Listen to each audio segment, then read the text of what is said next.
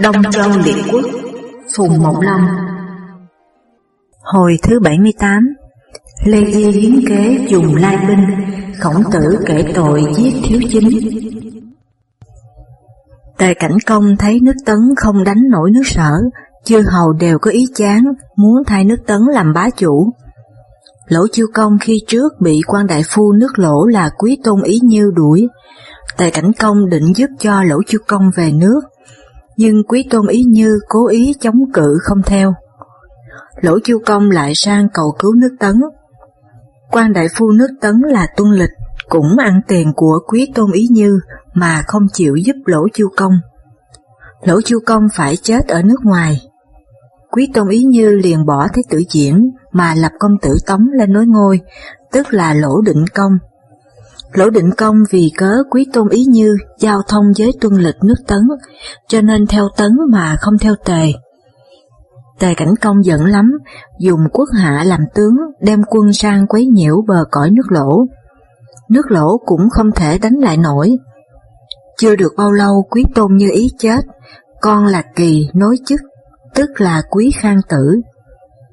Nguyên trước Mạnh Thị, Quý Thị và Thúc Thị, ba họ ấy từ khi Lỗ Chiêu Công còn ở nhà, cũng đã cùng nhau chia ba nước Lỗ.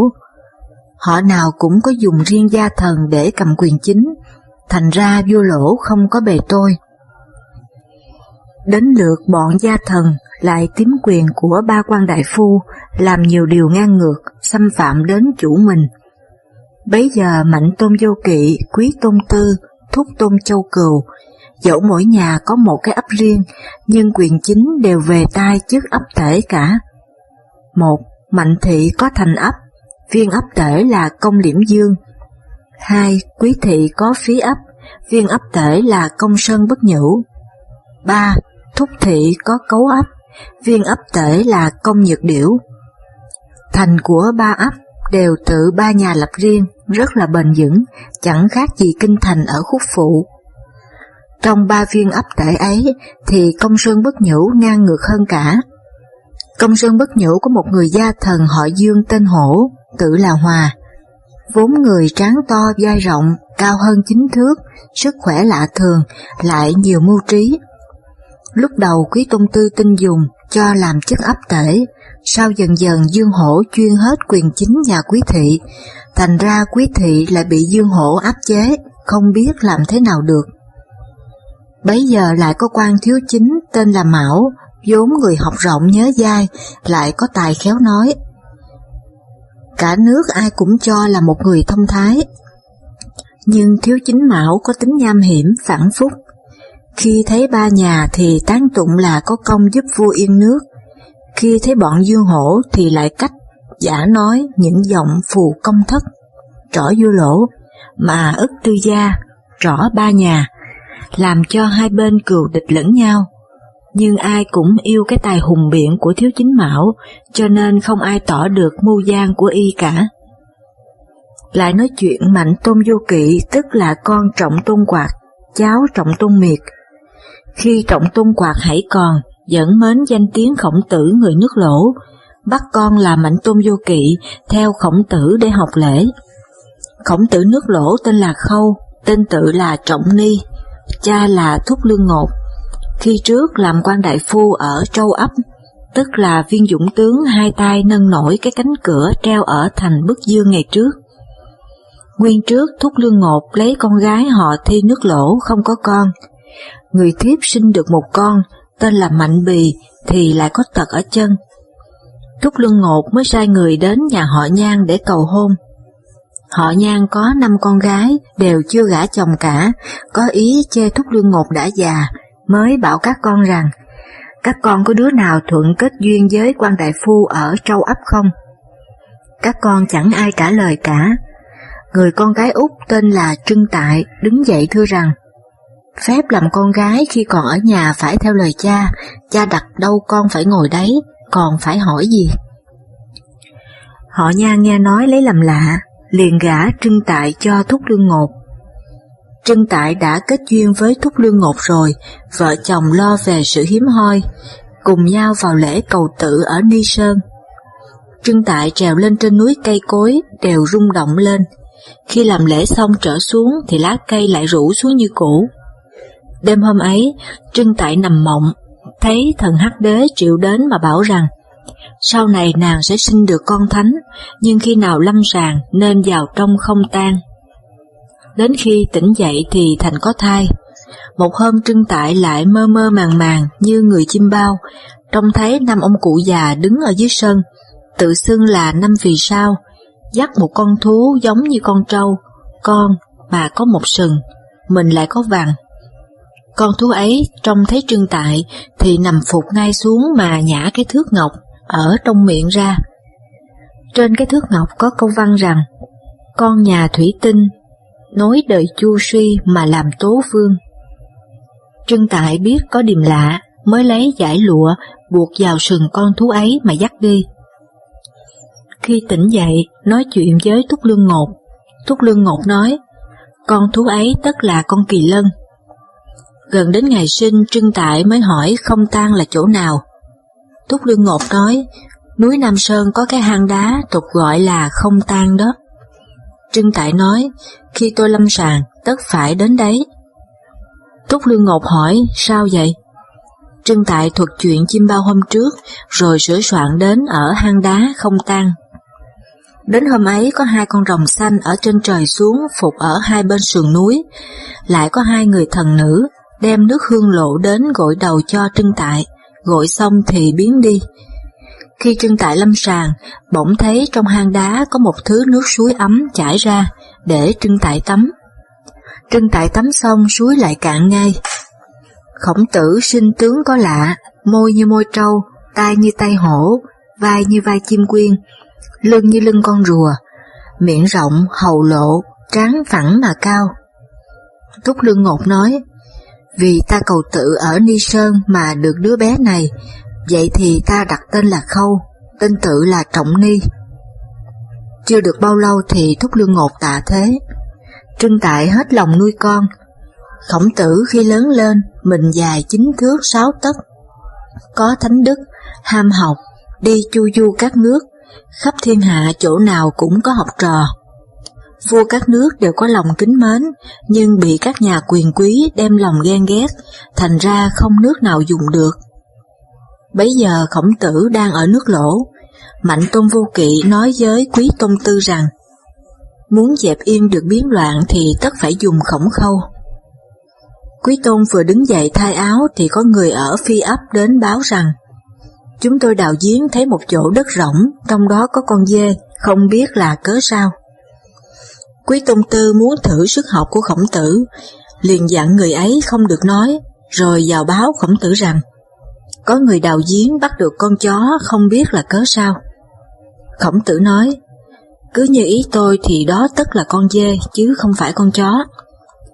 Quý Tôn Tư kinh sợ mà hỏi rằng: cớ sao lại biết? Khổng Tử nói: tôi nghe nói loài sơn quái gọi là quý võng lạng, loài thủy quái gọi là long võng tượng, loài thổ quái gọi là phần dương. Nay đào được một con vật ở dưới đất, tức là con phần dương đó.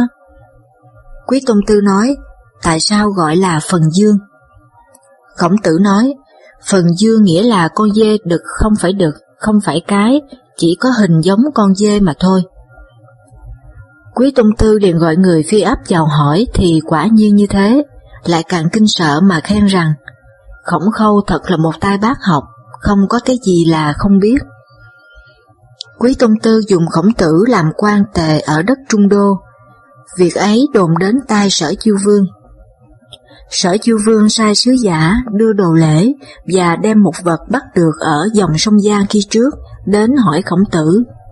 Khổng Tử nói: đấy là quả bèo, có thể bổ mà ăn được. Sứ giả nói: tại sao ngài lại biết? Khổng Tử nói: khi trước tôi có sang Sở, nghe đứa trẻ hát rằng vua Sở qua sông bắt được quả bèo, to bằng cái đấu, đỏ như mặt trời, bổ ra mà ăn, vị ngọt như mật, vì thế mà tôi biết. Sứ giả nói: quả bèo có dễ tìm được không? Khổng Tử nói: bèo là một vật lên đên trên mặt nước, không có chỗ nhất định, không kết thành quả được. Thế thì 100.000 năm mới có một lần. Đó là cái triệu tan mà lại hợp, suy mà lại thịnh, đáng mừng thay cho vua Sở. Sứ giả về nói với Sở Chiêu Vương. Sở Chiêu Vương lấy làm kính phục. Chính sự của Khổng Tử làm cho đất Trung Đô rất là thịnh trị. Các nước đều sai người đến xem để bắt chước. Lỗ Định Công biết Khổng Tử là người giỏi, triệu cho làm quan tư không. Năm thứ 19 đời Chu Kính Vương, Dương Hổ muốn chuyên quyền. Nước Lỗ mới bàn mưu với Công Sơn Bất Nhũ và Thúc Tôn Chiếp, định giết Quý Tôn Tư và Thúc Tôn Châu Cừu, rồi cho Công Sơn Bất Nhũ thay Quý Tôn Tư, Thúc Tôn Chiếp thay Thúc Tôn Chân Cừu, còn mình thì thay Mạnh Tôn Vô Kỵ. Dương Hổ mến Khổng Tử là người hiền, muốn dùng để giúp việc cho mình, mới sai người đến bảo ý cho Khổng Tử biết. Khổng Tử không chịu theo. Dương Hổ sai người đem một con lợn chín đến biếu Khổng Tử. Khổng Tử nói, đây là kế của Dương Hổ buộc ta phải đến tạ ơn y, để y được tiếp kiến mà dụ ta đó. Khổng Tử sai học trò, rình lúc Dương Hổ đi vắng mới đến nhà Dương Hổ, đưa danh thiếp rồi về. Dương Hổ không dùng được Khổng Tử. Khổng Tử mật nói với Mạnh Tôn Vô Kỵ rằng, Dương Hổ rồi tất làm loạn, mà loạn khởi từ họ Quý trước, ngài nên phòng bị mới khỏi tai vạ. Mạnh Tôn Vô Kỵ liền mộ 300 tráng sĩ, giả cách thuê làm nhà ở ngoài cửa Nam, kỳ thực để phòng loạn. Mạnh Tôn Vô Kỵ lại báo quan tể ấp thành là Công Liễm Dương, sai sửa soạn quân mã, để khi có tin báo thì tức khắc đến cứu. Tháng 8 năm ấy, nước Lỗ sắp làm lễ đế tế. Vô Kỵ nghe tin liền nói, Dương Hổ mời Quý Tôn Tư, việc này khả nghi lắm. Mạnh Tôn Vô Kỵ sai người báo với Công Liễm Dương, hẹn đến trưa hôm ấy thì đem quân tới cửa Nam để tiếp ứng. Ngày hôm ấy, Dương Hổ thân hành đến nhà Quý Tôn Tư, mời Quý Tôn Tư lên xe. Dương Hổ đi trước, Dương Việt, em họ Dương Hổ đi sau, xung quanh đều là người phái họ Dương cả. Chỉ có một người dông xe cho Quý Tôn Tư là Lâm Sở, xưa nay vẫn là môn khách nhà họ Quý. Quý Tôn Tư có lòng nghi mới nói riêng với Lâm Sở rằng, dạ ngươi có thể đưa xe ta tới nhà họ Mạnh được không? Lâm Sở hiểu ý, khi đi đến con đường rộng thì rẽ dây cương quay xe về phía Nam, rồi ra roi tánh ngựa. Ngựa lòng chạy mau lắm. Dương Việt trông thấy gọi ầm lên rằng, kìm ngựa lại. Lâm Sơ chẳng nói gì cả, ra roi đánh mãi. Ngựa càng chạy mau. Dương Việt tức thì nổi giận, dương cung bắn Lâm Sở. Nhưng bắn không trúng, bèn cũng ra roi đánh ngựa kéo xe của mình để đuổi. Trong khi vội vàng, Dương Việt đánh rơi roi ngựa.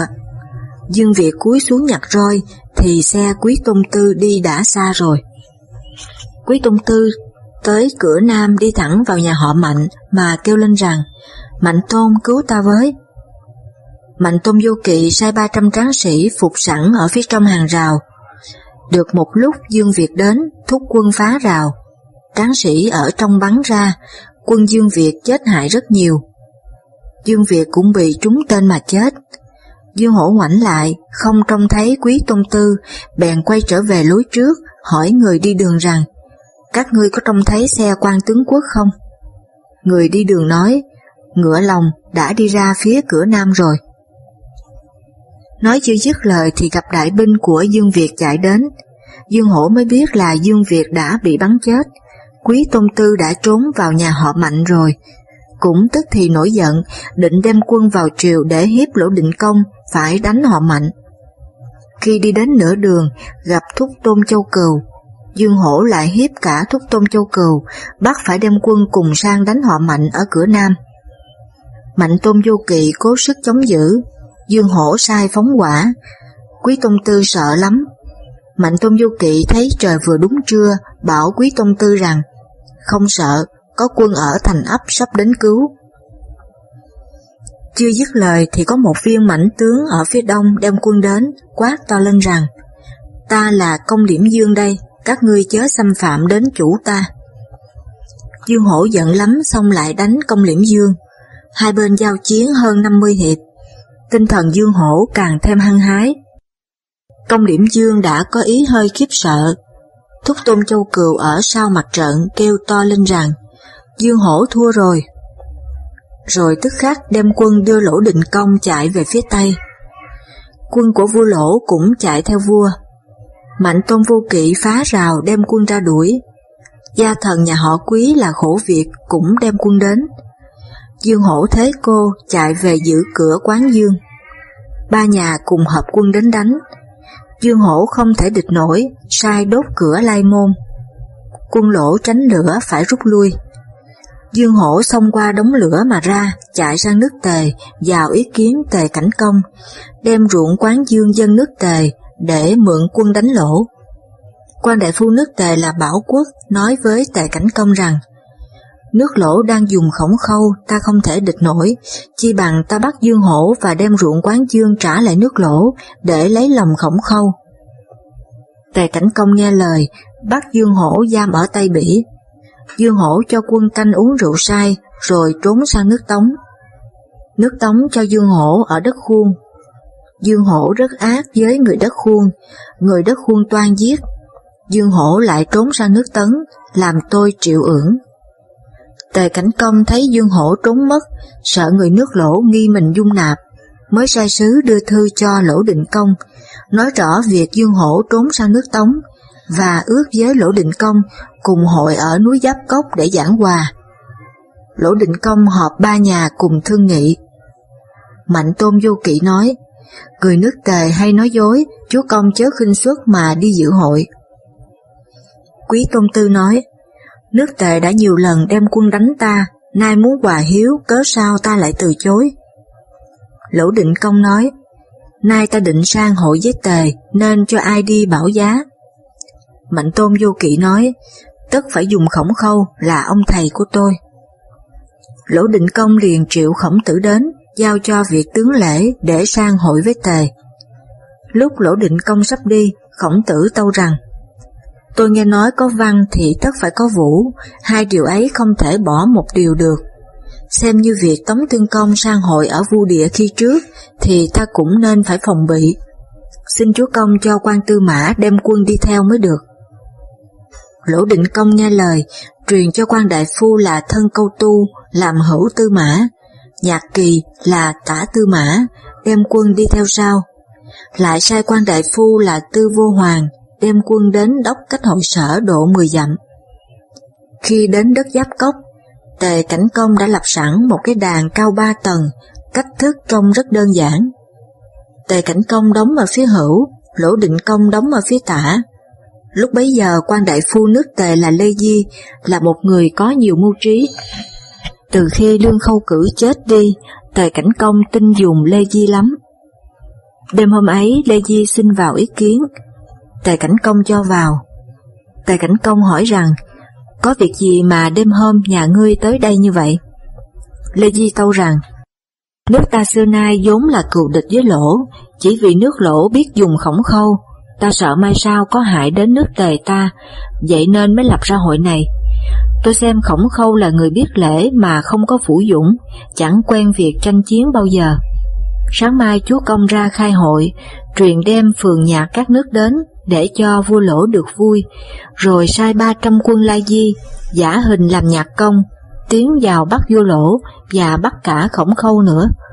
Còn tôi ở dưới đàn sẽ đem quân đuổi đánh quân Lỗ. Bấy giờ tính mệnh vua tôi nước Lỗ ở trong tay ta, chúa công muốn định đoạt thế nào tùy ý.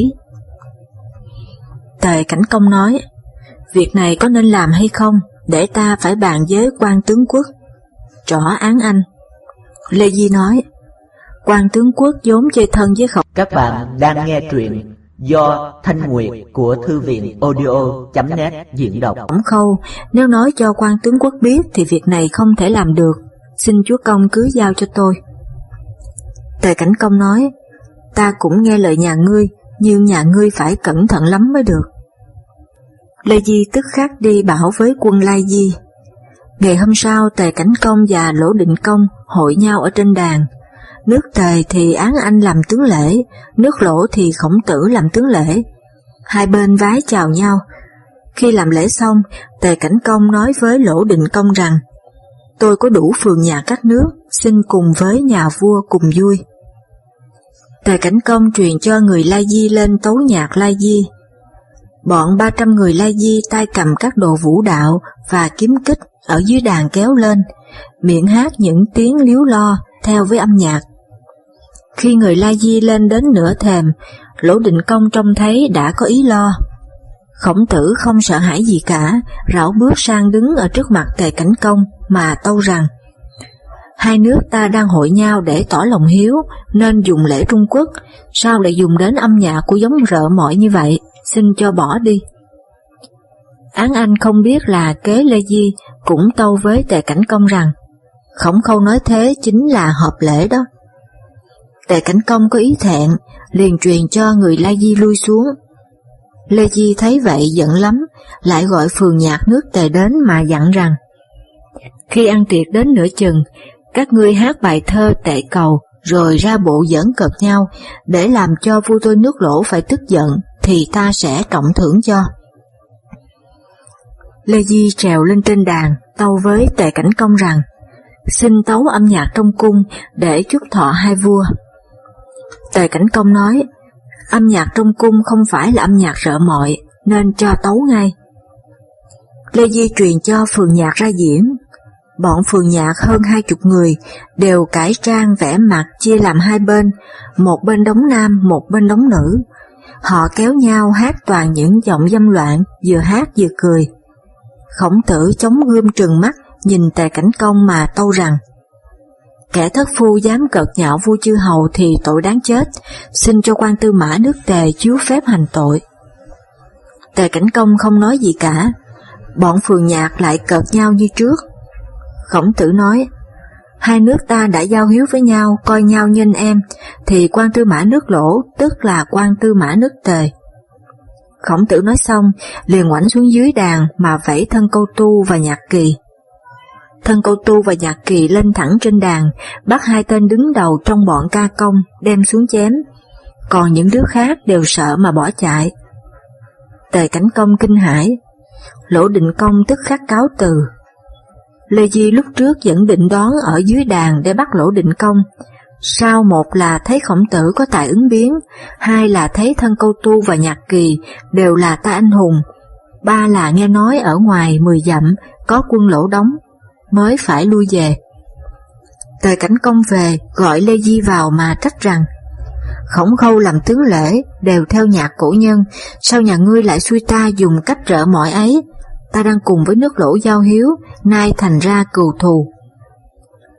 Lê Di sợ hãi xin chịu tội, không dám cãi một câu nào. Án Anh nói với Tề Cảnh Công rằng: người quân tử khi đã biết lỗi của mình thì dùng cách thành thực mà tả lại. Nay nước Lỗ của 3 xứ ruộng ở Vấn Dương, một là Quan Điền, Dương Hổ nước Lỗ đem dân nước ta, đó là của bất nghĩa. Hai là Vận Điền, năm trước nước ta lấy của nước Lỗ cho Lỗ Chu Công ở. Ba là Quý Âm Điền, tiên quân ta ngày xưa nhờ thế lực của nước Tấn mà lấy của nước Lỗ. Nước Lỗ mất 3 xứ ruộng ấy vẫn lấy làm căm tức. Chúa Công nên nhân dịp này đem 3 xứ ruộng ấy trả lại nước Lỗ để xin lỗi, thì vua tôi nước Lỗ tất phải bằng lòng, mà tình giao hiếu của ta và Lỗ càng thêm bền chặt.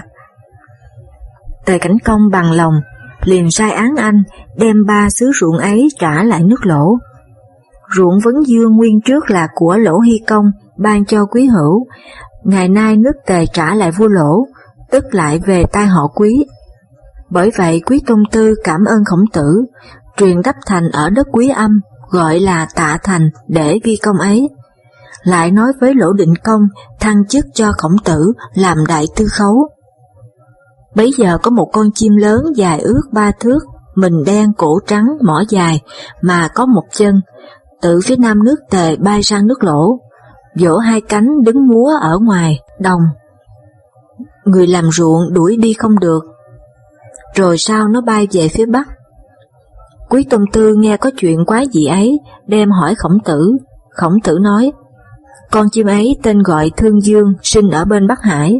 Khi nào trời sắp mưa to thì con Thương Dương múa, bởi vậy chỗ nào thấy con Thương Dương múa, tức là chỗ ấy sắp có cái hại mưa dầm, chỗ giáp với Tề và Lỗ, nên phải phòng bị mới được. Quý Công Tư truyền cho dân ở đấy phải đắp đê và lợp nhà cho kỹ. Chưa được 3 ngày thì quả nhiên trời mưa rất to, sông Vấn nước đầy tràn lên. Nước Lỗ đã có phòng bị trước cho nên không bị hại. Việc ấy đồn đến nước Tề, Tề Cảnh Công càng thêm kính phục Khổng Tử. Từ đấy Khổng Tử nổi tiếng là một nhà bác học, khắp trong thiên hạ ai cũng gọi là thánh nhân. Khổng Tử tiến dẫn Trọng Do, tên gọi là Tử Lộ, và Nhiễm Cầu, tên tự là Tử Hữu. Quý Tôn Tư đều dùng làm gia thần. Một hôm Quý Tôn Tư hỏi Khổng Tử rằng, Dương Hổ dẫu trốn đi, nhưng Công Sơn Bất Nhũ lại nổi lên, dùng cách gì mà trị được? Khổng Tử nói, ta phải dùng lễ chế thì mới trị được. Cứ theo như lễ chế thì gia thần không được chứa giáp binh, quan đại phu không được đắp thành 100 trĩ. Bởi vậy chức ấp Tề không trông cậy vào đâu mà dám nổi loạn. Sao ngài không bắt Công Sơn Bất Nhũ phá thành đi và bỏ đồ giáp binh đi, có phải là yên diệt không? Quý Tôn Tư khen phải, nói với họ Mạnh và họ Thúc.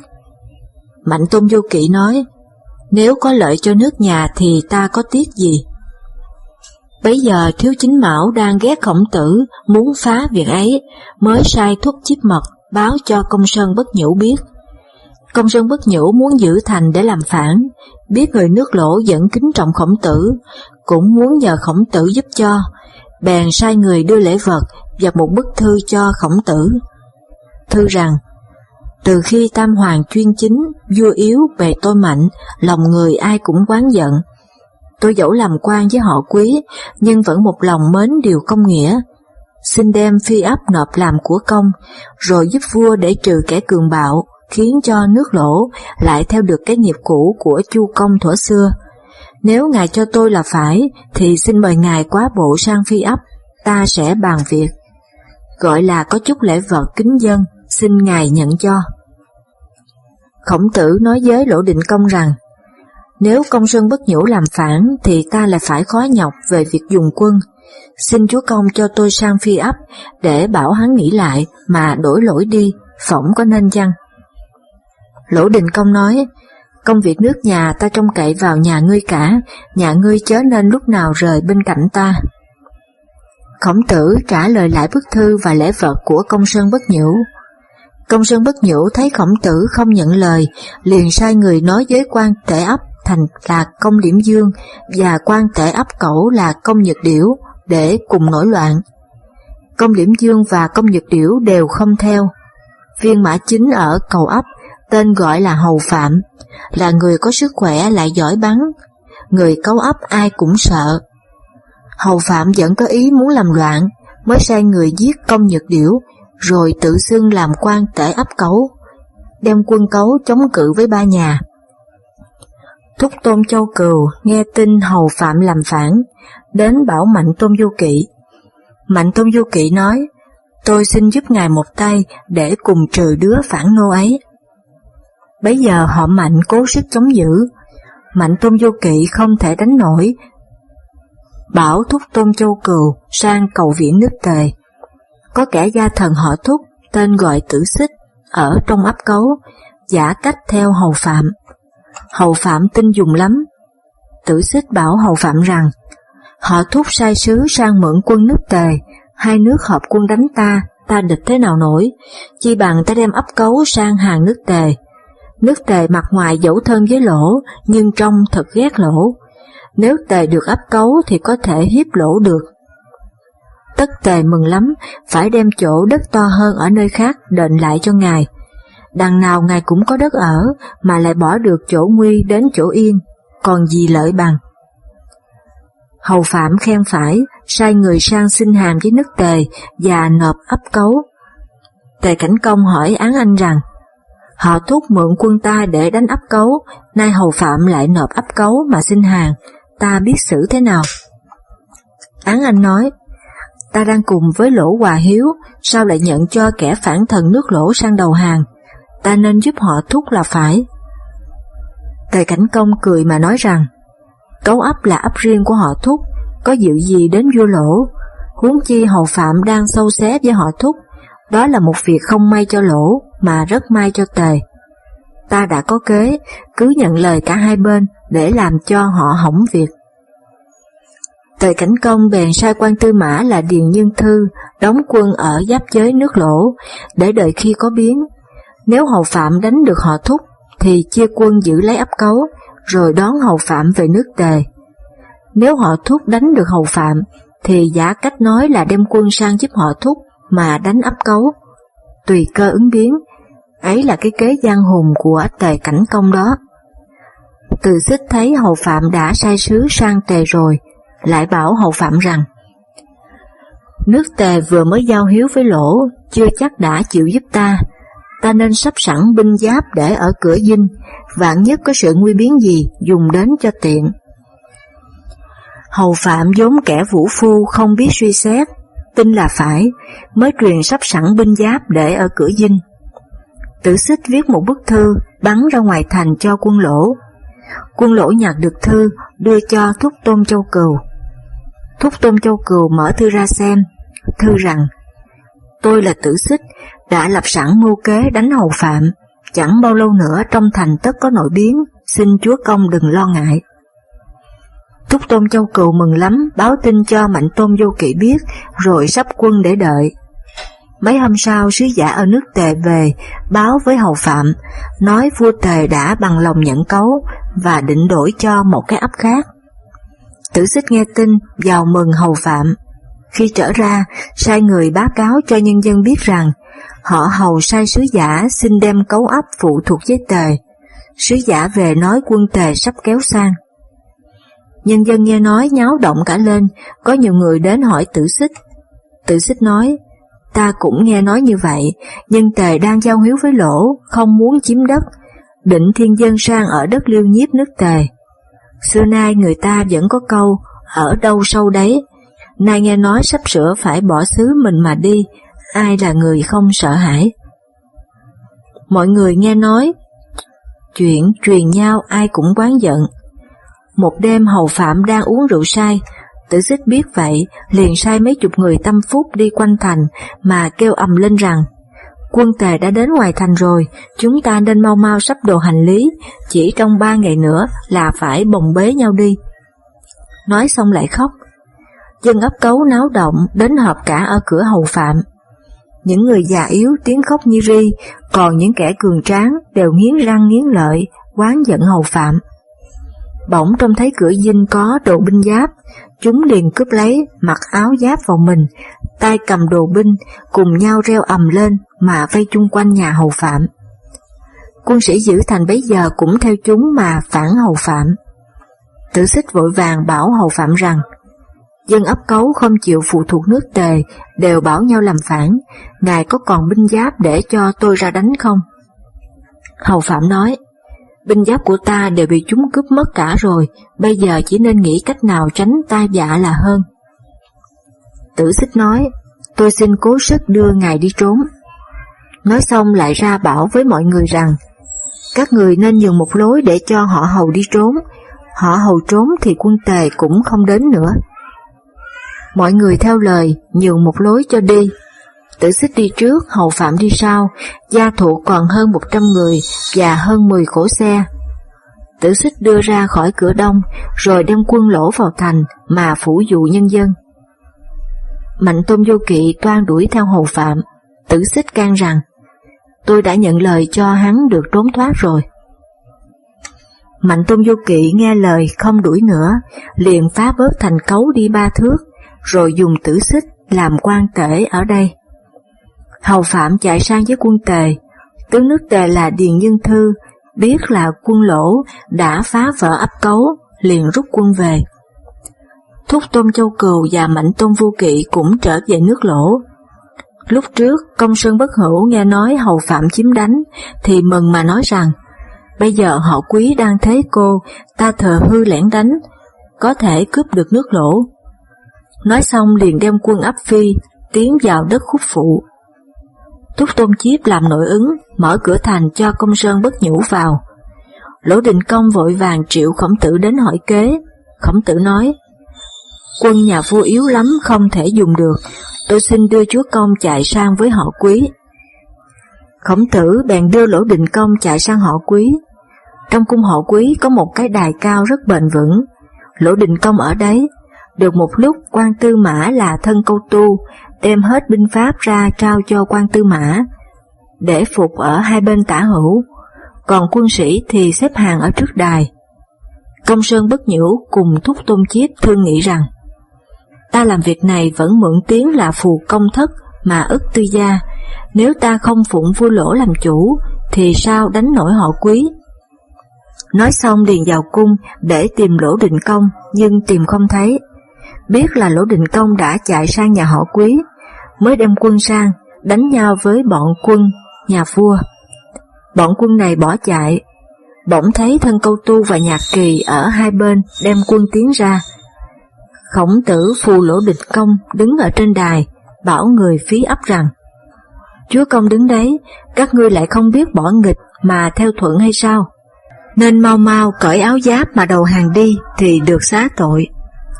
Người phi ấp biết Khổng Tử là bậc thánh nhân, ai dám không nghe, bèn bỏ đồ binh mã sụp lại ở dưới đài. Công Sơn Bất Nhũ và Thúc Tôn Chiết thế cùng bỏ chạy sang nước Ngô. Thúc Tôn Châu Cừu đã phá được thành Cấu, Quý Tôn Tư cũng sai phá bớt thành Phi Ấp, chỉ còn để theo như phép cũ. Mạnh Tôn Vô Kỵ cũng muốn phá Ấp Thành. Tề Ấp Thành là Công Điểm Dương hỏi kế Thiếu Chính Mão. Thiếu Chính Mão nói: Ấp Cấu và Ấp Phi vì làm phản mà phải phá thành, nếu lại phá cả Ấp Thành thì quá ra ta cũng chẳng khác gì lũ phản thần hay sao? Nhà ngươi cứ nói phá Ấp Thành thì khi quân Tề sang xâm cõi Bắc, ta lấy gì mà đương nổi? Cứ một mực giữ lời nói ấy thì dẫu chống cự lại mà không cho phá cũng gọi là làm phản được. Công Điểm Dương theo kế ấy, sai quân sĩ trèo lên mặt thành mà nói với Mạnh Tôn Du Kỵ rằng: tôi giữ thành này không phải vì họ Mạnh, chính là vì nước Lỗ. Nếu phá đi thì sợ khi quân Tề kéo đến không lấy gì mà đương nổi. Vậy xin điều chết mà cố giữ, chứ không dám động đến một viên gạch. Khổng Tử cười mà nói rằng: Công Điểm Dương không khi nào nói được câu ấy, tất có người suối đó. Quý Tôn Tư khen Khổng Tử định được Ấp Phi, tự biết là tài đức mình không bằng, mới để cho Khổng Tử giúp làm việc tướng quốc, việc gì cũng hỏi đến Khổng Tử. Nhưng Khổng Tử nói câu gì thì Thiếu Chính Mão lại cố ý dèm pha, khiến cho người nghe phần nhiều mê hoặc. Khổng Tử mật tâu với Lỗ Định Công rằng: nước Lỗ không cường thịnh lên được là tại trung nịnh không phân biệt, thưởng phạt không nghiêm minh. Ví như người muốn trồng lúa tốt tất phải trừ bỏ cỏ xấu. Xin chúa công cương quyết cho đem các đồ phủ việc trong nhà thái miếu ra bày ở dưới lưỡng quán để dùng về việc hình. Lỗ Định Công thuận cho. Sáng hôm sau, Lỗ Định Công truyền cho triều thần hội nghị để bàn việc phá Ấp Thành. Người thì nói nên phá, người thì nói không nên phá. Thiếu Chính Mão muốn đón ý Khổng Tử, nói phá Ấp Thành có 6 điều kiện. 1. Để tôn trọng quyền vua không ai được bằng. 2. Để tôn trọng cái hình thế đô thành. 3. Để ức quyền tư môn. 4. Để khiến cho kẻ gia thần lộng quyền không có chỗ nương cậy. 5. Để yên lòng ba nhà, Mạnh Thúc Quý. 6. Để cho các nước nghe việc nước Lỗ ta làm phải kính phục. Khổng Tử tâu với Lỗ Định Công rằng: Ấp Thành nay đã cô thế còn làm gì được, huống chi Công Điểm Dương vẫn có lòng trung với nhà vua, sao dám bảo là lộng quyền. Thiếu Chính Mão dùng lời nói khéo để làm rối loạn chính sự, khiến cho vua tôi đi giáng nhau, cứ theo phép thì nên giết. Triều thần đều nói: Thiếu Chính Mão là một người có danh vọng của nước Lỗ ta, dẫu có nói lầm nữa cũng chưa đến phải tội chết. Khổng Tử lại tâu với Lỗ Định Công rằng: Thiếu Chính Mão là người dối trá mà lại biện bác, làm cho người ta mê hoặc. Nếu không giết đi thì chính sự không làm nổi, xin chúa công cho đem phủ việc ra để trị tội. Khổng Tử truyền cho lực sĩ trói Thiếu Chính Mão ở dưới lưỡng quán mà giết đi. Triều thần đều xám xanh cả nét mặt, ba nhà trông thấy cũng phải sợ hãi. Từ khi giết được Thiếu Chính Mão rồi, Lỗ Định Công và ba nhà mới một lòng nghe lời Khổng Tử. Khổng Tử mới chỉnh đốn kỷ cương trong nước, lấy những điều lễ nghĩa và liêm sĩ mà dạy dân, cho nên dân không nhiễu loạn mà chính sự mỗi ngày một hay. 3 tháng sau, phong tục biến cải cả, các nhà buôn gà lợn không dám nhồi cám để dối người mua. Trong khi đi đường, bên trai bên gái phân biệt khác nhau, không có hỗn loạn. Thấy của rơi ở đường nhưng không phải của mình thì không ai thèm nhặt. Người các nước đến du lịch đều được nước Lỗ tiếp đãi tử tế, không để thiếu thốn. Dân nước Lỗ là một bài ca để tán tụng công đức Khổng Tử. Bài ca ấy truyền tụng sang đến nước Tề. Tề Cảnh Công kinh sợ mà nói rằng, nếu vậy thì sau này nước ta tất bị nước Lỗ xâm chiếm, ta nên phải nghĩ kế để phòng bị.